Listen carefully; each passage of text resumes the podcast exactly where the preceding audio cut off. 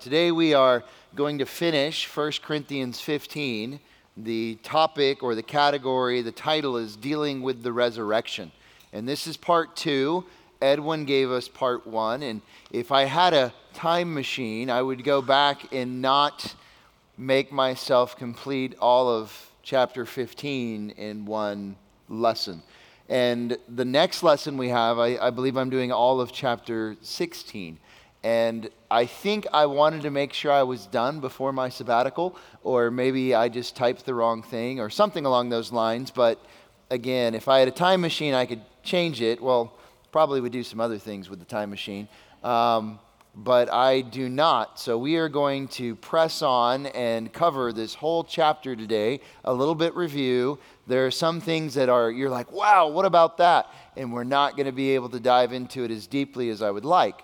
But why are we dealing with the resurrection? Well, we know in the book of 1 Corinthians that Paul is writing the church, correcting them and condemning them for a number of false thought processes and sinful choices.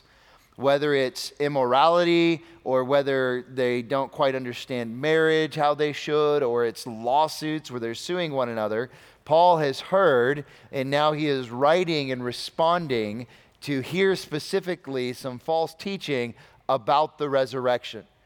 Some in the church, obviously in the community, because Corinth was a pagan, wicked city, they were saying or claiming that there is no afterlife. There is no afterlife. So you look at verse 32 if I, from human motives, if I fought with wild beasts at Ephesus, what does it profit me? If the dead are not raised, let us eat and drink, for tomorrow we die. This was one of the truths that God used to drive me to the cross when I was a young child. I just would lay at bed at night and think, what happens when I die? Do I just like sit there in that coffin forever? Like, is it like an eternal bedtime and you can't get out of bed?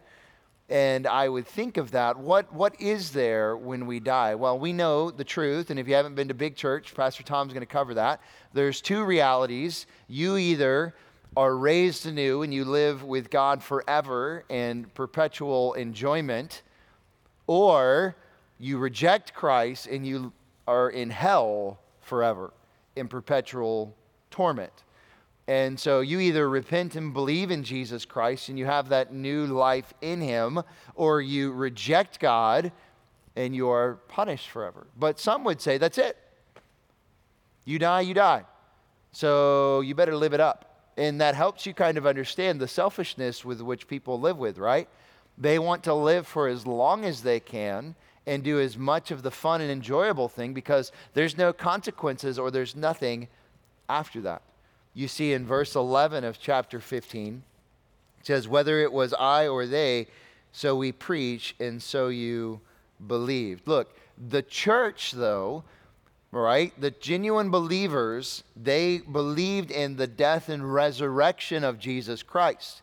And since they believed in the death and resurrection of Jesus Christ, they know that they will be resurrected, that it is real, that it is true other false teachings going on was that the, the resurrection of believers had already taken place. Verse 12 Now, if Christ has preached that he has been raised from the dead, how do you, some of you among you say that there is no resurrection of the dead? The, the timing of things, we, we missed it. It already happened. There is no bodily resurrection. If you go to chapter uh, 15, verse 42. So, also as the resurrection of the dead, it is sown a perishable body, but it is raised an imperishable body. So that whole Greek philosophy that that you know the body is bad and the spirit is good. No, we're we're all bad. We're 100% bad. But we will receive a glorified body one day. Glorified body. It is sown in dishonor, it is raised in glory. It is sown in weakness, it is raised in power. It is sown a natural body, it is raised a spiritual body. If there's a natural body, there's also a spiritual body. And so we think of Jesus. When Jesus rose from the dead, did the disciples recognize him? Well, okay, I know. Technically, in the road to Emmaus, he hid himself from them, but they, they were like, oh, that's Jesus. We know that's Jesus. And so he looked like he did before. But he was he even ate food, right? But he wasn't bound by certain parameters that our fleshly, earthly body is bound by. But Edwin started out dealing with the resurrection by looking at the validity of the resurrection, the validity of the arguments for. And so we're just going to walk through this real quick. Now, I make known to you, brethren, the gospel which I preached to you, which you also received, in which you also stand. Now, at the end of this chapter, he's going to tell them to be steadfast and immovable.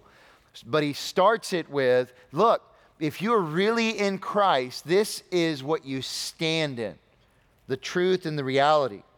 It is this truth by which you are also saved. If you hold fast the word which I preached to you, unless you believed in vain. Now, he's not saying that they can lose their salvation. What he's saying is, you have made a profession of faith. And if you are really a follower of Jesus, then you will stand firm in this truth, in this reality, and you will persevere. But if you only made a profession because, you know, you felt guilty or you felt that it would get you somewhere or you just wanted to look good in front of everybody, you're not going to stand because you were never truly in Christ.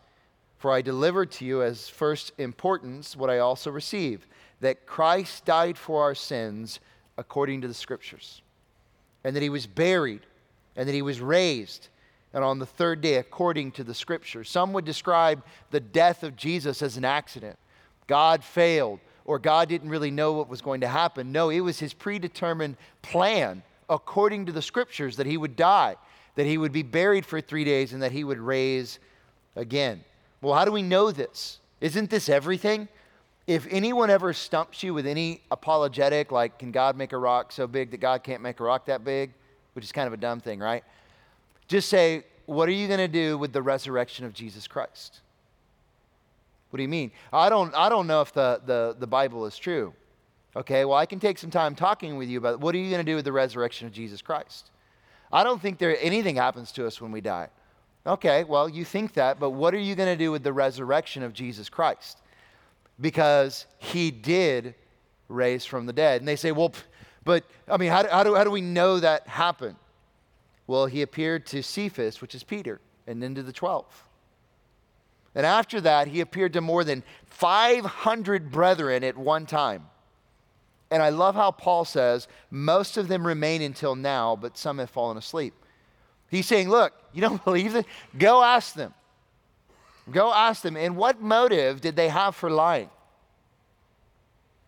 The disciples, the apostles, went to their death, went to their execution because of this truth.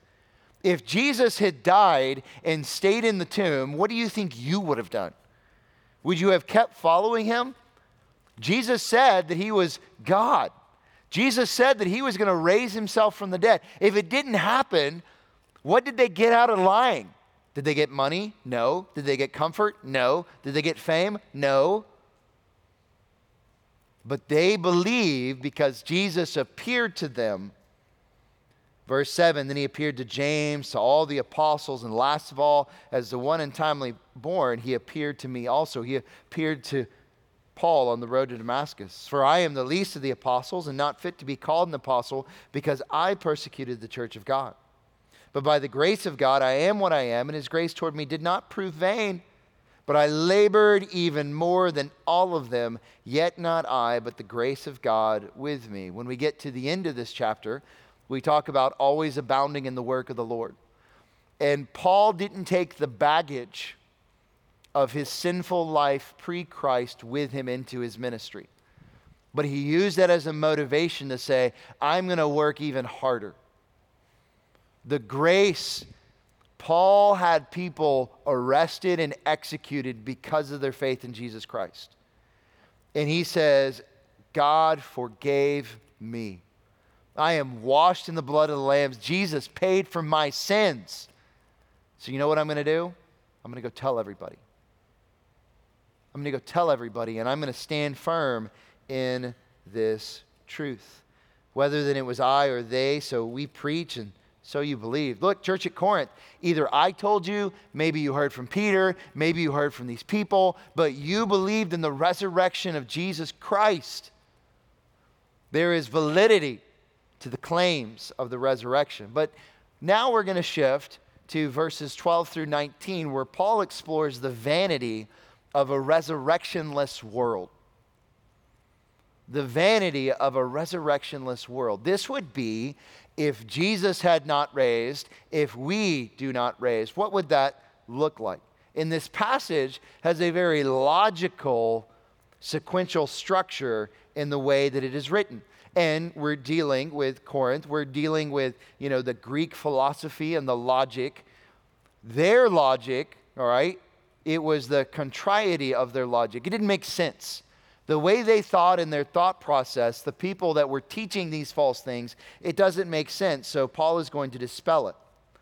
Now, if Christ is preached, that he has been raised from the dead, how do some of you say that there is no resurrection of the dead?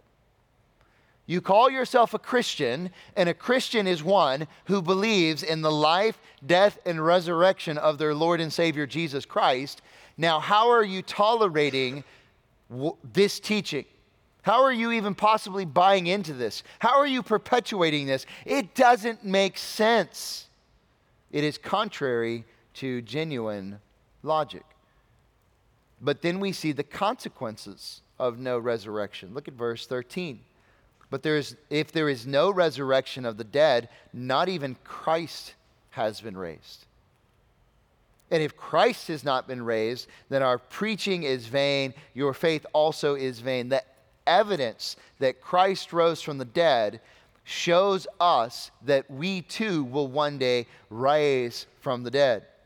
Moreover, we are even found to be false witnesses of God because we testified against God that he raised Christ, whom he did not raise, if in fact the dead are not raised. Oh, for if the dead are not raised, not even Christ has been raised, and if Christ has not been raised, your faith is worthless. You are still in your sins. Then those who have fallen asleep in Christ have perished. If we have hoped in Christ in this life only, we are of all men most to be pitied. And I know that most likely you're not doubting the resurrection of Jesus Christ. You're not confused about what happens when you die. But we need to think, on the other hand, if there was no resurrection, if you lived this life and died and that's it, what would that mean? Well, that would mean that Jesus himself, the Son of God, had not been raised the one who proved himself by walking on water and, you know, raising people from the dead and performing all of these miracles and casting out demons, he said he was going to do it. But that would mean that everything he said was a lie and it was not true. If there's no resurrection of the dead, not even Christ has been raised. Verse 16, for if the dead are not raised, not even Christ has been raised. It is so important that we connect those two. His resurrection foreshadows our resurrection. But in addition to that, Paul's preaching is in vain. Verse 14 If Christ has not been raised, then our preaching is in vain. Life's Paul, uh, uh, sorry, Paul's life and ministry and message is, is all vanity. He is like Chicken Little who ran around crying that the sky is falling, but there is no truth or reality to it. But Christ has been raised, so there is power in truth to Paul's message. But your faith is in vain.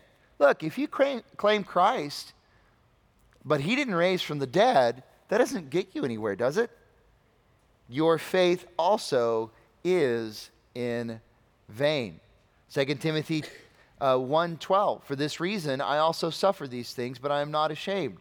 For I know whom I have believed, and I am convinced that he is able to guard which I am entrusted to him this day.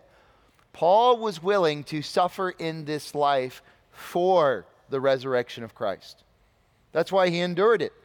Because he knew who Jesus was and what happened to him and what he's going to do, and he was convinced, and so he carried on in ministry. But if Jesus never left that tomb, we're all in on that, guys. We're all in on that. Our faith would be in vain. But then Paul's testimony is false. Moreover, verse 15, we are even found to be false witnesses of God because we testified against God that he raised Christ. Then our it's not that our message is false, we're actually speaking false things on behalf of God.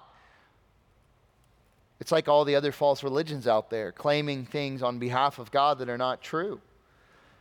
But think of this your loved ones have perished. Those who have fallen asleep in Christ have they're gone. They're dead. Not coming back. You'll never see them again. What a sad world that is. What a sad thought process that is. This life, you, that's it? And nothing? We are to be pitied. If we have hoped in Christ in this life only, we are of all men most to be pitied. We are fools. We're fools. We did everything because of Jesus and for Jesus, but if he's still in the tomb, whoosh, man, that would be a resurrectionless world. God created this world, God owns this world, but if He made no way for there to be anything after life, that would be sad and depressing. Well, that's not a real world. So we don't have to get sad and depressed. So Paul begins to talk about the reality of a resurrection world. This is what it looks like. Uh, this is the reality that there is something after life. And for some of you, for those that are in Christ, you go, yes, it's going to be awesome. No more sin, no more pain, no more death. We get to reign and rule with Christ. I'm not going to I'm not going to hurt. I'm not going to choose sin anymore. But for the unbeliever, man, this is scary stuff. Scary stuff.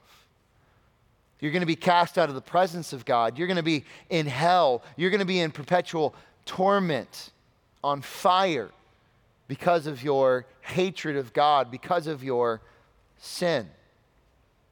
Let's see the clarity of Paul's logic. He, he disproved their logic. Now he's going to talk about his. He says, But now Christ has been raised from the dead. It happened, people. And because it happened, because it happened, I can use that truth to aid my argument. I can actually go back to those little things called facts. I can use what the world hates truth. And I can point and say, let's start from this foundation. Jesus Christ rose from the dead. It happened. It happened. So he uses that as an argument. But then he also uses the Word of God to aid his argument. He's going to walk through the revealed truth of the Word of God according to the Scriptures. According to the Scriptures. What are the consequences of Christ's resurrection? The consequences of a resurrectionless world was sad and depressing. But the consequences of Christ's resurrection gives us hope and gives validity to what we do. It says, first of all, the first fruits has been harvested. The first fruits has been harvested. And you're like, what are you talking about? Are we farming now? I don't know anything about farming. Verse 20, but now Christ has been raised from the dead, the first fruits of those who are asleep. For since by a man came death, by a man also came the resurrection of the dead. Verse 22 For as in Adam all die, so also in Christ all will be made alive, but each in his own order. Christ, and you're like, woohoo, you clarified what you said in your own writing. Christ, the first fruits. After that, those who are Christ at his coming. Then comes the end when he hands over the kingdom to God and Father. and when he has abolished all rule and authority and power, for he must reign until he has put all his enemies under his feet. The last enemy that will be abolished is death. For he has put all things in subjection under his feet. But when says all things are put in subjection, it is evident that he is, he is accepted who put all things in subjection to him. When all things are subjected to him, then the Son himself also will be subjected to the one who subjected all things to him, so that God may be all in all. Anyone confused? There's a lot of words. There's a lot of words. And so we're going to break this down a little bit. Baker writes in his commentary that Paul is not interested in making the point that Adam's sin brought death, but in showing how Adam's sin had a universal effect on all who came after. What is Jesus? Adam's sin affected all of humanity. Jesus' resurrection affects all of humanity res, uh, universally. The first fruits has been harvested, but then the second fruits will be harvested. Hmm. For as in Adam all die, so also in Christ all will be made alive. The first fruit of God's planning will be harvested, is what you see in 23 through 28. And I hope that this is helpful. When we look at the master's plan, and I'm going to go back and I'm going to take those same verses and I'm going to kind of show you logically how it all fits into place. All right, our timeline has an arrow on the front and the end because time is eternal. God is eternal. He has always been. But we are going to start at the cross. So the very Son of God lived a perfect life, died on the cross for our sins. And so after he dies, he raises again. So, verse 23 Christ, the first fruits, the first resurrected in God's plan here. After that, Acts 2 begins what we call the church age. So you have the resurrection of Christ, we have the Holy Spirit, we have the church age. So we have Christ, the first fruits, and after that, those who are, who are Christ at his coming. Well, what is his coming? His coming is the rapture. We see that in 1 Thessalonians 4 16 through 18. So when Christ returns, at the rapture, all believers that are currently alive are caught up in the clouds with him. All right? You are caught up in the clouds with him. But there, there is also the resurrection of the dead that goes along with this. Then there is the seven year tribulation where God will pour out his wrath upon the world. But in that, a number of people are going to become followers of Jesus. At the end of the seven year tribulation is the second coming. When Jesus will come and he will defeat Satan and the Antichrist, and he will throw them into the abyss and chain them for a literal thousand years. And I don't have to go over everything in the millennial kingdom because that's what we're learning in Big Church. When the resurrected saints and the tribulation saints will reign and rule with Christ Jesus a thousand year reign where Christ is king. Christ is king. At the end of the millennial kingdom is what you talked about today. Satan will be released from the abyss. And what's he going to do? Immediately, he's going to rebel against God again. You're like, don't you learn anything? But that's how hard hearted he is. That's what his sin is. And from that, then he is going to be defeated forever defeated forever. Verse 24 Then comes the end when he hands over the kingdom to the God and Father, when he has abolished all rule and authority and power. So at the end of the millennial kingdom where Christ reigns, Satan deceives and leads a rebellion, and it gets snuffed out like that. And then Christ hands it all over to God the Father for he must reign until he has put all enemies under his feet Satan, but also death. And here we have, from here on, no more death. we have the new heavens and the new earth. The old earth is going to be destroyed by fire. Why not water? Because of the promise from the flood.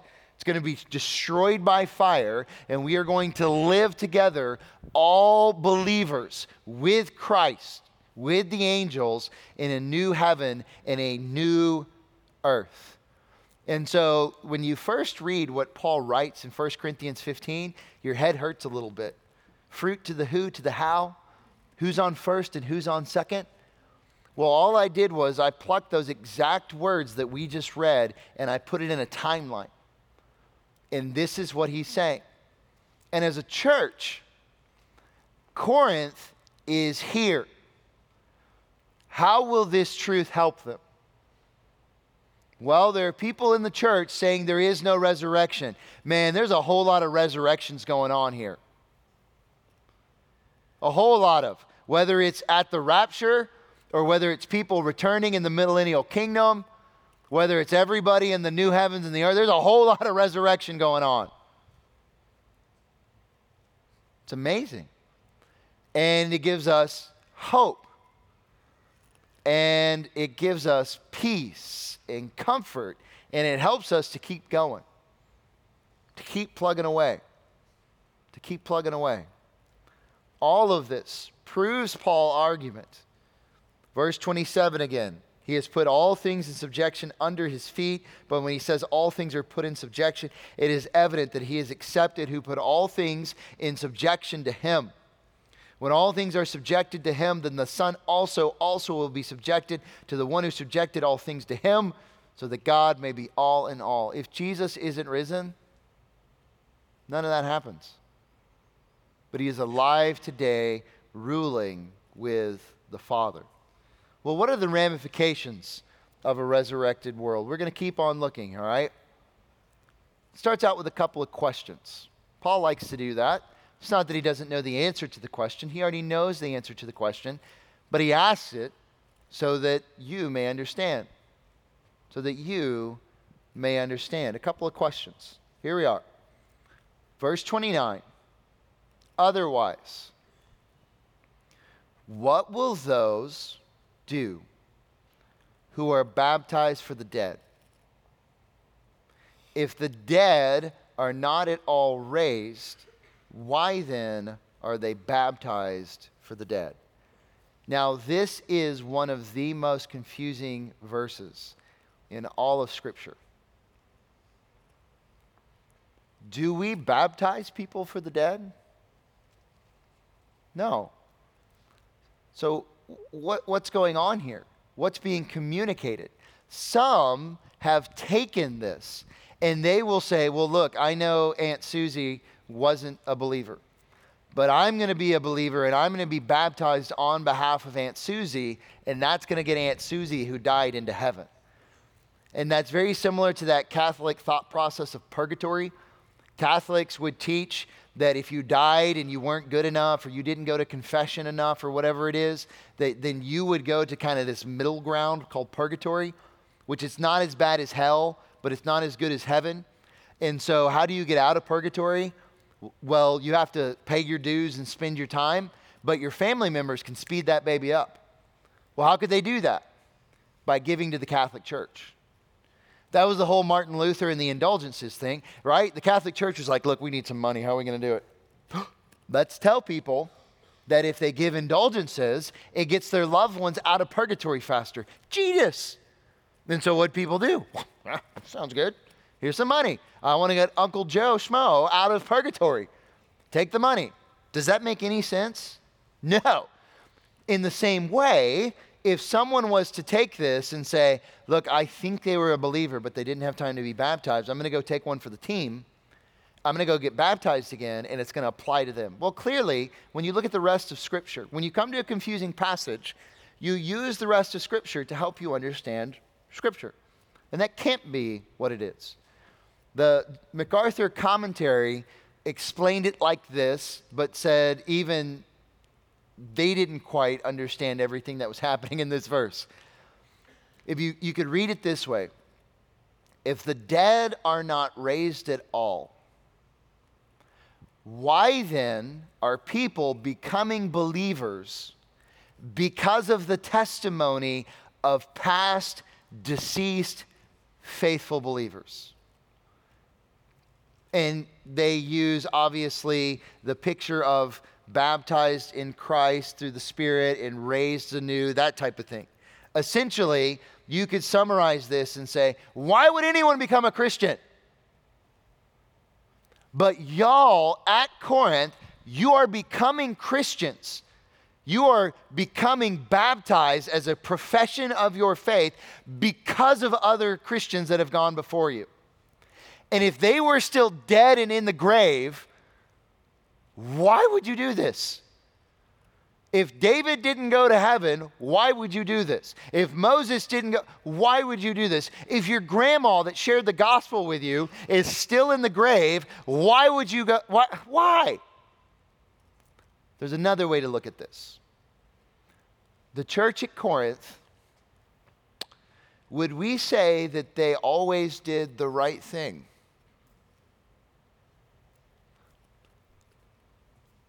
It could be that there are some that are practicing a baptism for the dead, just like it reads. And Paul isn't commending this. Paul is saying, oh, look, you say there's no resurrection, right? Right. Well, why are some of you doing this? I don't know. Well, you're doing this because clearly there is a resurrection, but he's not saying that they should be doing this. All right? Now, either way you slice it, the point is the same. When we boil down the resurrection, we live as if there is a resurrection. We just do. Why is that? Because God has ingrained a knowledge of who He is on our heart, right? Go back to Romans. But we take that knowledge and do what? We suppress it. Why why is there reincarnation with Hinduism? Uh, why is there Allah in Muslim in, in heaven and things like that? Why do the Vikings believe in the Valhalla and stuff like that? Why? Because I believe that is one of the things that God naturally ingrained on our heart is that there is life after death. And even though we haven't seen someone with our own eyes come back from the dead, we are so convinced and he is simply pointing out to them look, you live and do things like there's a resurrection. So don't go denying it now. Don't go denying it now. He then asked the question why are we also in danger every hour? Talking about Paul and the apostles. So you know what happened to Paul, right? Everyone loved him and accepted him and gave him presents. The Jews gave him big fluffy pillows, and the, the Romans high fived him. Why did everyone want to kill Paul? Because he preached the gospel. That's why. But why? What's so wrong with it? Satan doesn't want the gospel preached. So what does he do? He stirs up opposition to snuff it out. And you think of your life, right? When's the last time you shared the gospel with someone? Do you know unbelievers? Do you know people that need Jesus? Have you talked to them about their sin and their, their need of a Savior? Well, why not?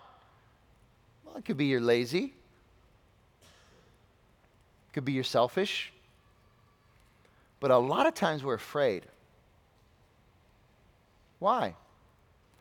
What if they reject me? What if they get mad at me? What if they make fun of me? Guys, you are playing in the devil's hands. And the devil ain't that smart. But you're playing into his hands.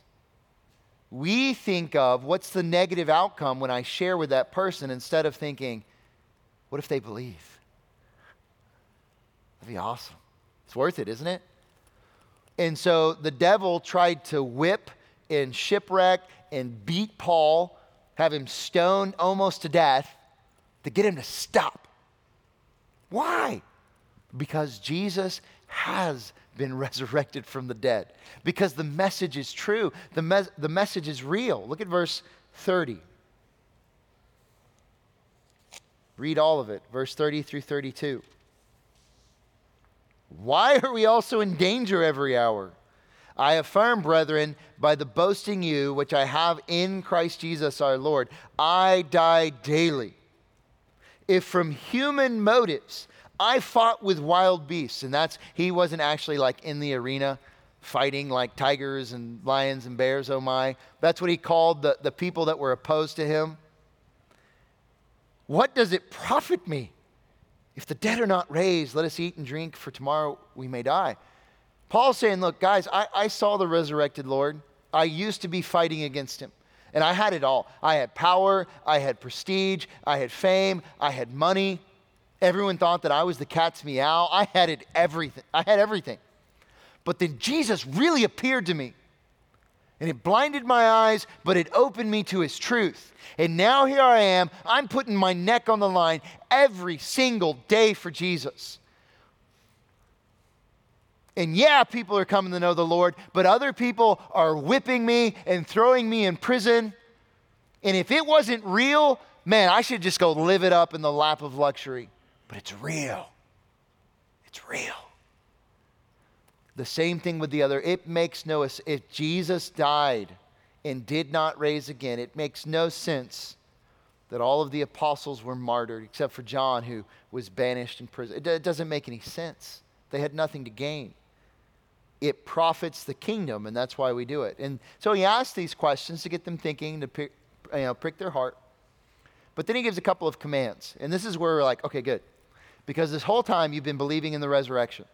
Okay? But now, what do you do with that? What do you do with that? And there's two very clear commands do not be deceived. Bad company corrupts good morals. And I know this is the verse that people, you know, the parents use to get their kids not to hang out with kids that vape or whatever it is or something like that. Oh, those bad company corrupt good morals. Which is true. Because when you do hang out with people, and let's say that they cuss a lot, okay, what does that make you do? It either offends you that you're like, ah, I can't enjoy this because, man, it just hurts my ears. It's like they're jabbing an ice pick in my head every time. Or you tend to what? You parrot it. You, you, you pick up on that and you, you say the same words and the same things slip, and there's, there's no accountability. So if you are in a relationship, a guy and a girl, and you're a believer and they're not a believer, and they don't care about purity, and you're in that relationship, and they're going to keep forcing and pushing those things on you. And eventually it's going to it's going to chip away and it's going to present a situation, and you're going to give in to temptation so, bad company, yes, does corrupt good morals, but this verse is talking about the resurrection. As a church, okay, if there's someone that says, I love Jesus, but I don't believe in the resurrection, that is bad company. And it's going to corrupt. It's going to corrupt. And we know from Titus that you were to reject a factious man after a first and second warning. But why? I thought in the process of church discipline, there was like three steps. A factious person who holds to false truths like this. You got they got to go. We don't want the church to go to them because if the church goes to them, it gives them a platform for their false belief system and it could sway and trick other people. So, first warning, second warning, boom, you're gone. That's how it works. So if there's anyone that is teaching something different than the core values of Christianity, if they're trying to sprinkle in a works-based salvation, okay? If they're trying to deny the resurrection, those do not tolerate those people. We already know in 1 Corinthians 5 that Paul called them out for tolerating immorality because our world thinks it's so harsh and cruel to, to put someone out or to, to not spend time with someone. You're, who are you? They're so unloving and unaccepting. Well, the Bible is very clear. If I walk with the unwise, I am unwise. I'm going to either start to imitate them or I'm going to be around when they do something bad. Do you know, you ever think of that? Some of the legal situations that you guys get in just because you were simply at the same place as someone else, in the same car as someone else. But bad company corrupts good morals. Now, how, how do we get deceived? Who do you think of? What type of person do you think of that gets deceived? I, w- I want an answer on this. And don't say like Adam or something. That'd be rude. He's right there. Okay? Yes. Gullible person. That is gullible people, right? I got some good gullible stories. I'm not gonna I'm not gonna share any of them, okay? A gullible people. It's another word for gullible. Yeah, unintelligent, right? What are you thinking? Trusting. Maybe people that trust a little too easily. Who are the types of people that get deceived? Unbelievers. Yeah, they're already they're already deceived. They're going to keep being deceived.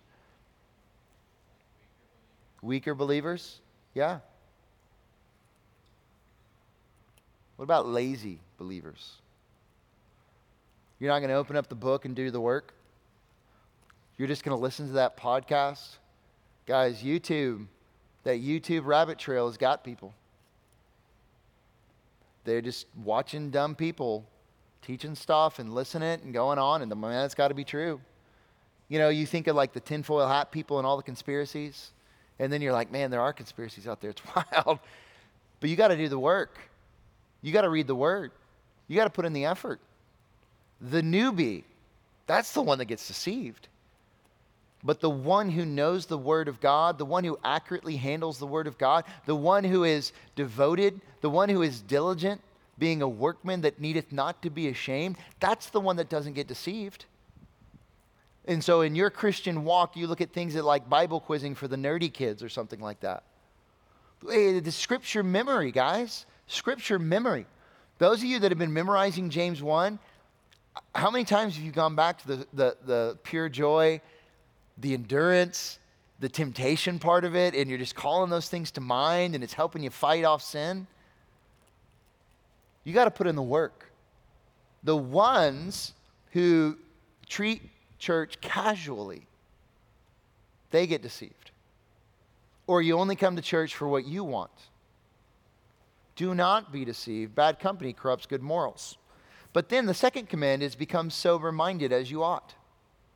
Become sober minded as you ought. And we, we get the picture, unfortunately, all too often of the drunk person the person that's inebriated, the person that can't control their own functions, the, the person that can't drive a car or can't see straight or can't remember. We're to be the opposite of that. All right? This is the when they take the cold water and they splash it on you and you I'm awake, I'm awake. I'm locked in. I'm loaded. I understand what's happening. Be sober minded as you ought. Look at all of verse 34 and stop sinning. That's pretty easy, right? For some have no knowledge of God. I speak this to your shame.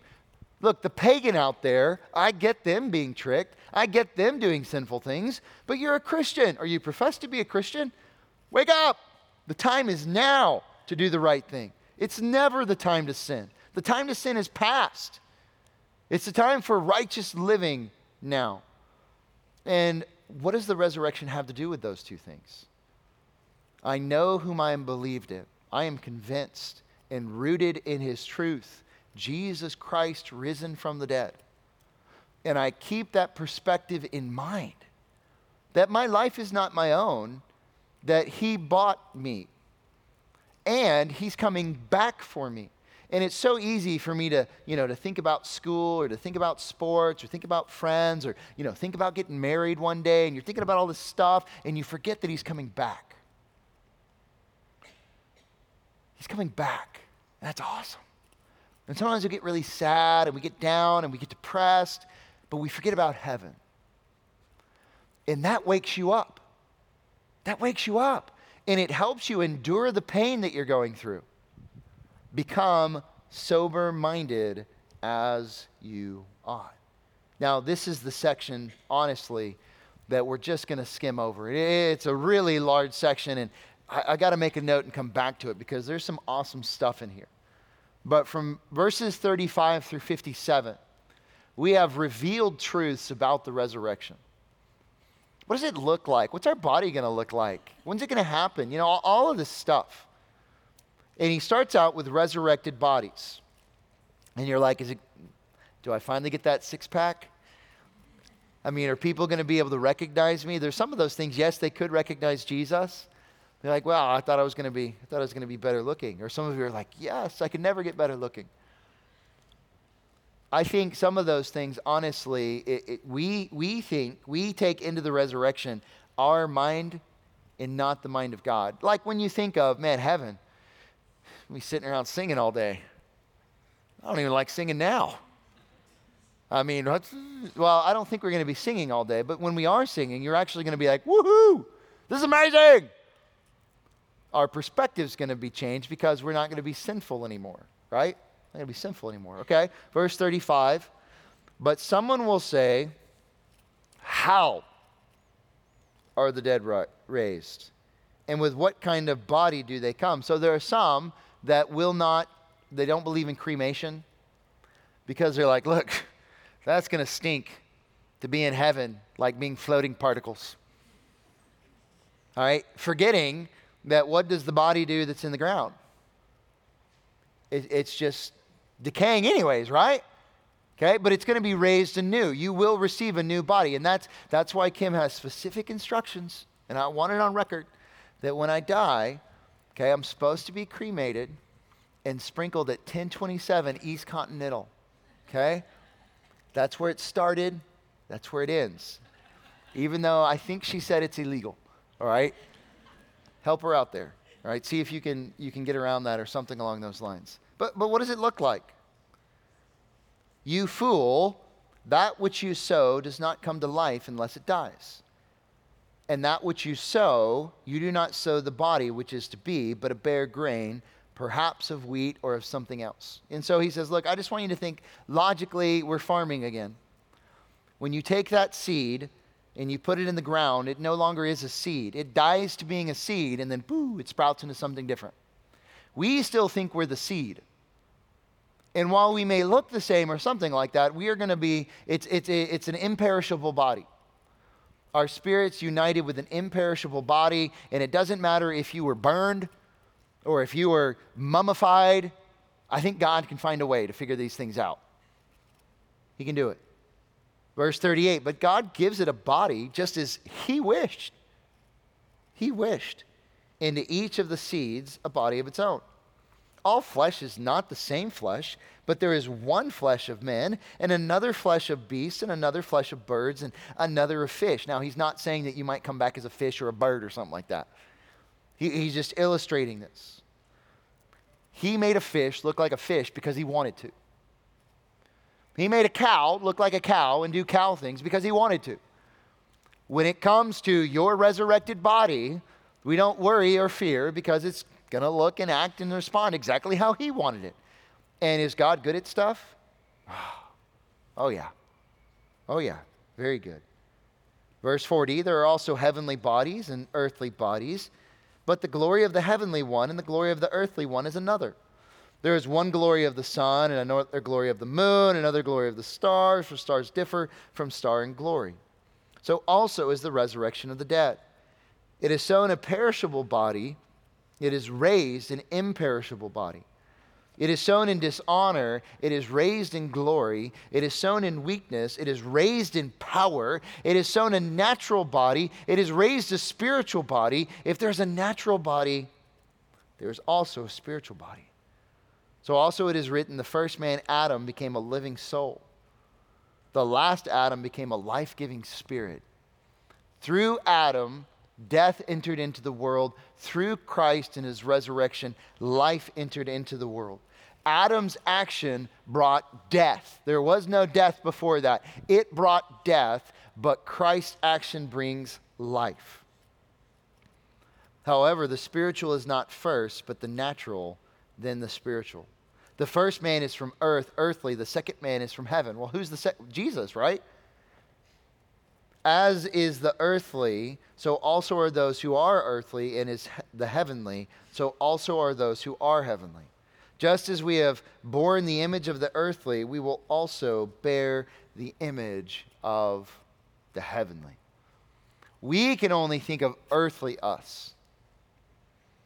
But God thinks beyond us and understands beyond us. He has a heavenly us that we are spirit and body. The body will die, the spirit will live on, but we will receive an imperishable body. But then he talks about realized victories. Those are lots of truths about the resurrected bodies. Now we have some truths about realized victories. Verse 50. Now I say this, brethren, that flesh and blood cannot inherit the kingdom of God, nor does the perishable inherit the imperishable. Behold, I tell you a mystery. We will not all sleep, but we will all be changed. In a moment, in the twinkling of an eye. What's he talking about? He's talking about the rapture. At that last trumpet, for the trumpet will sound, and the dead will be raised imperishable, and we will be changed. For this perishable must put on the imperishable, and this mortal must put on immortality. But when this perishable will have put on the imperishable, and this mortal will have put on immortality, then will come about the saying that is written Death is swallowed up in victory. O death, where is your victory? O death, where is your sting? The sting of death is sin, and the power of sin is the law. But thanks be to God who gives us the victory through our Lord Jesus Christ. Amen. Death that's what everyone's afraid of. That's what they're scared of. They don't want to die. Now, we are echoing the same. It's not like a, you want to go out and die, but we know what happens to us. And the world, if they hate you so much because of your stand for Christ and kill you, oh, I get to be in heaven. Revealed, realized victories. And Paul concludes this chapter with an incredible verse. Incredible verse. And I want you to remember the context with which we find it. Because it's not just ripped out and thrown somewhere. He's talking about the resurrection. And he says, therefore. And we understand what the therefore is therefore. Think of everything that just happened in chapter 15 the validity of the resurrection, the realities of a resurrection world, the truths about the resurrection. Because of all of that, my beloved brethren, be steadfast, immovable, always abounding in the work of the Lord, knowing that your toil is not in vain in the Lord. The word steadfast means firmly or solidly in place. We are not whipped and swept about by every wind and wave and doctrine. We have a purpose, we have a plan, and we are locked in. We are holding on to the, the steering wheel and we are pressing on. Steadfast. This should be us. Not scared, not frightened, not cowering, not running after sin. Steadfast. But then he says, immovable. Immovable. What a great word. And history major here. I used to think of like the think of the American Revolution. You know how they fought? So you'd stand in a line and you'd have people behind you, and I'm in a line and you're in a line. And I'm going to stand here and I'm going to shoot. That's all I got, right? I'm not hiding behind nothing. It's out in the open. Got me and my buddies. Just going to stand. I'm going to shoot at you and you're going to shoot at me. And I got one shot. And then after I shoot, my buddy behind me, he gets up and he shoots while I take like 30 seconds or whatever to reload so that I can stand up again and shoot. And I thought, that is the dumbest thing ever. There is no way. I don't care who my commander was. I'm like, look, there's a rock over there. I'm going to be behind the rock. Okay? And when they ain't looking, I'm going to jump out. I'm going to shoot them in the back. Okay? That, that's the way we roll. That's a Turner thing. All right? I'm not going to stand out in the open field and say, man, I sure hope you don't hit me. But think of this we are in the crosshairs of Satan and the world. And God is our commander, and we are immovable. It's more the picture of the Roman soldier with the gospel of the, the feet. You know, he got the little spiky deals, and he's got the shield, and he's got the sword. And when they rush at me, look, if I turn and bolt, we're all dead. But if we all stand together, shield to shield, and we lock in, When they run at us, they can't even get in, and we get just poke them with our sticks. I'm more for that. Give me a shield. Give me a shield. But immovable because of the resurrection, and then abounding to be outstanding and prominent. 1 Thessalonians 4 pictures that excelling still more. Excelling still more. But not just in what I want to do, but in the work of the Lord. That's what you do. But how can I do this? I have hope, I have peace, I have comfort, I have joy. And where do I get all of those things? Because Christ is risen. He's coming back for me. I will have an imperishable body. I will live with him for eternity. And I will follow my master and do what he says. Let's pray. Lord God, we love you so much. We thank you for your son Jesus who died for us. I pray, Lord, that we would be steadfast, immovable, eh, immovable, and abounding in the work of the Lord. And I pray that there's anyone here this morning that has never placed their faith in Christ, they would repent and believe and receive these wonderful blessings and commands and follow them too. It's in your son's name we pray. Amen.